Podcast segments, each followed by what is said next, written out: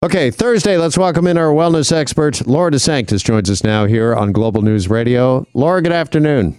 Hi, Jeff. Good afternoon. Okay, we are going to start with Halloween, which, of course, is fast approaching, coming up this weekend. And we're going to talk about maybe some better options or better choices when it comes to your kids and candy. Yeah, I know people are so adamant about thinking of chips and chocolate, but there are a lot of healthy alternatives on the market right now, especially sugar-free chocolate. There's sugar-free candy, fruit leather, which is kind of like a fruit roll-up, but it's a healthier option.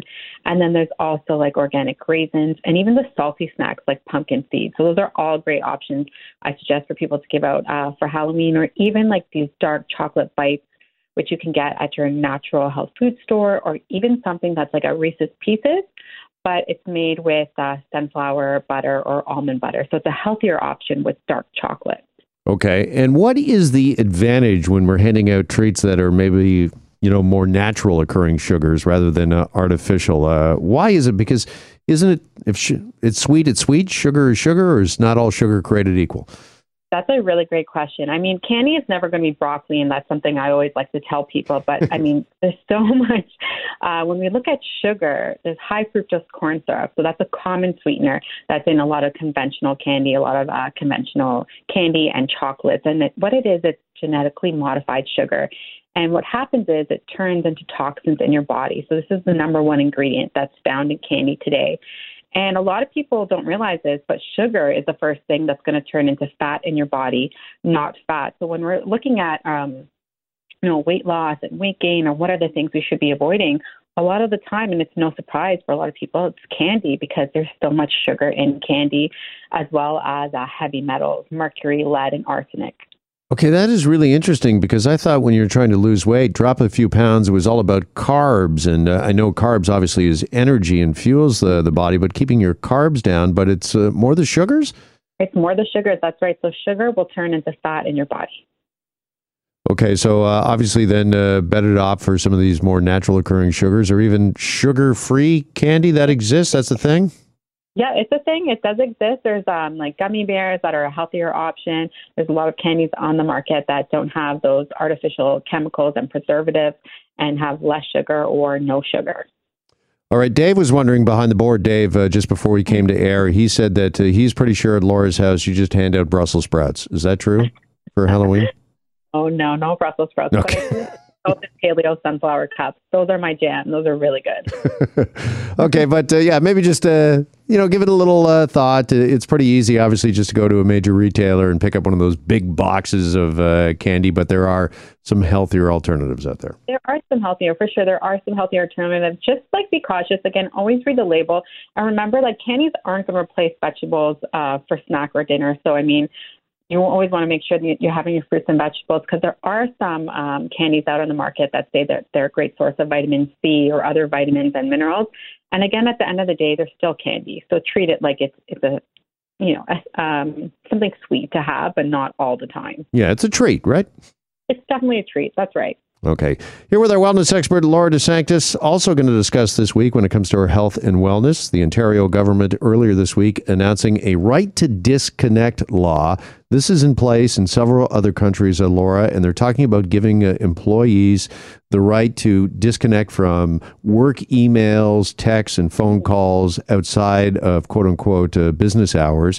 Just talk to us a little bit when it comes to our wellness, just how important it is to be able to really disconnect from work. That's a really great question, Jeff. And I think a lot of the time we don't realize how much stress, work stress, affects our body. So we're constantly in fight or flight, where our cortisol levels are always going up. And a lot of the time what happens when we're really stressed out, especially from work, a lot of people overeat. A lot of people have really bad sleep patterns because they can't disconnect. A lot of people have either poor quality sleep or can't sleep at all, and find that they're constantly in a negative mood. So those are like three major concerns that when it comes to workplace wellness and workplace stress, these are things that I have my clients reach out to and tell me, how do I deal with this? I can't disconnect. I have a very hard time shutting off.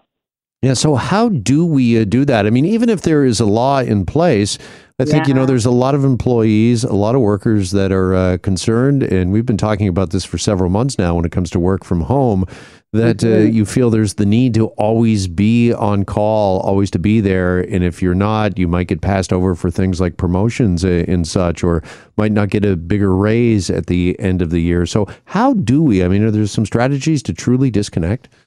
I think, I mean, this is something that it's also from the last year. It's been hard for me off and on as well. But one of the strategies that I really like is to shut my phone off at a certain time. So that's like a non-negotiable for me to make sure I'm not checking work emails or being available and on being online at a certain time of day. So let's say it's 6 o'clock, 6 p.m. and I stick to that rule. And also making sure that I'm not mindlessly eating. So I'm not in front of my laptop or computer working and then eating at the same time as well, because I'm not resting and digesting. Those are two things for me that I find are non-negotiables when it comes to combating work stress and the right to disconnect. And also making sure, and this is something, Jeff, you and I talk about a lot on the show, is making sure we have good quality sleep. So making sure your phone's either not in the room or you set it away somewhere else, or you're not looking at work emails before you go to bed. I know that's hard for a lot of people, but it's really trying to do that and setting that non-negotiable of having at least 7 to 8 hours of good quality sleep every night.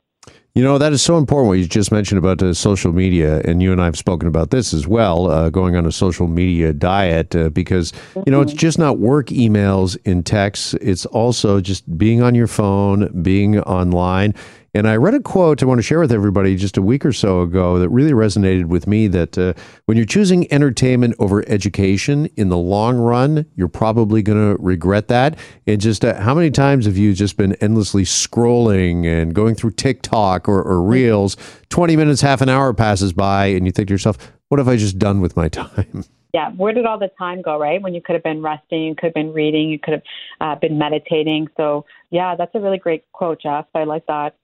All right. Great stuff as always. Laura, appreciate it. And we will talk soon.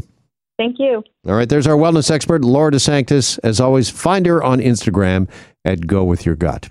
Here on Global News Radio.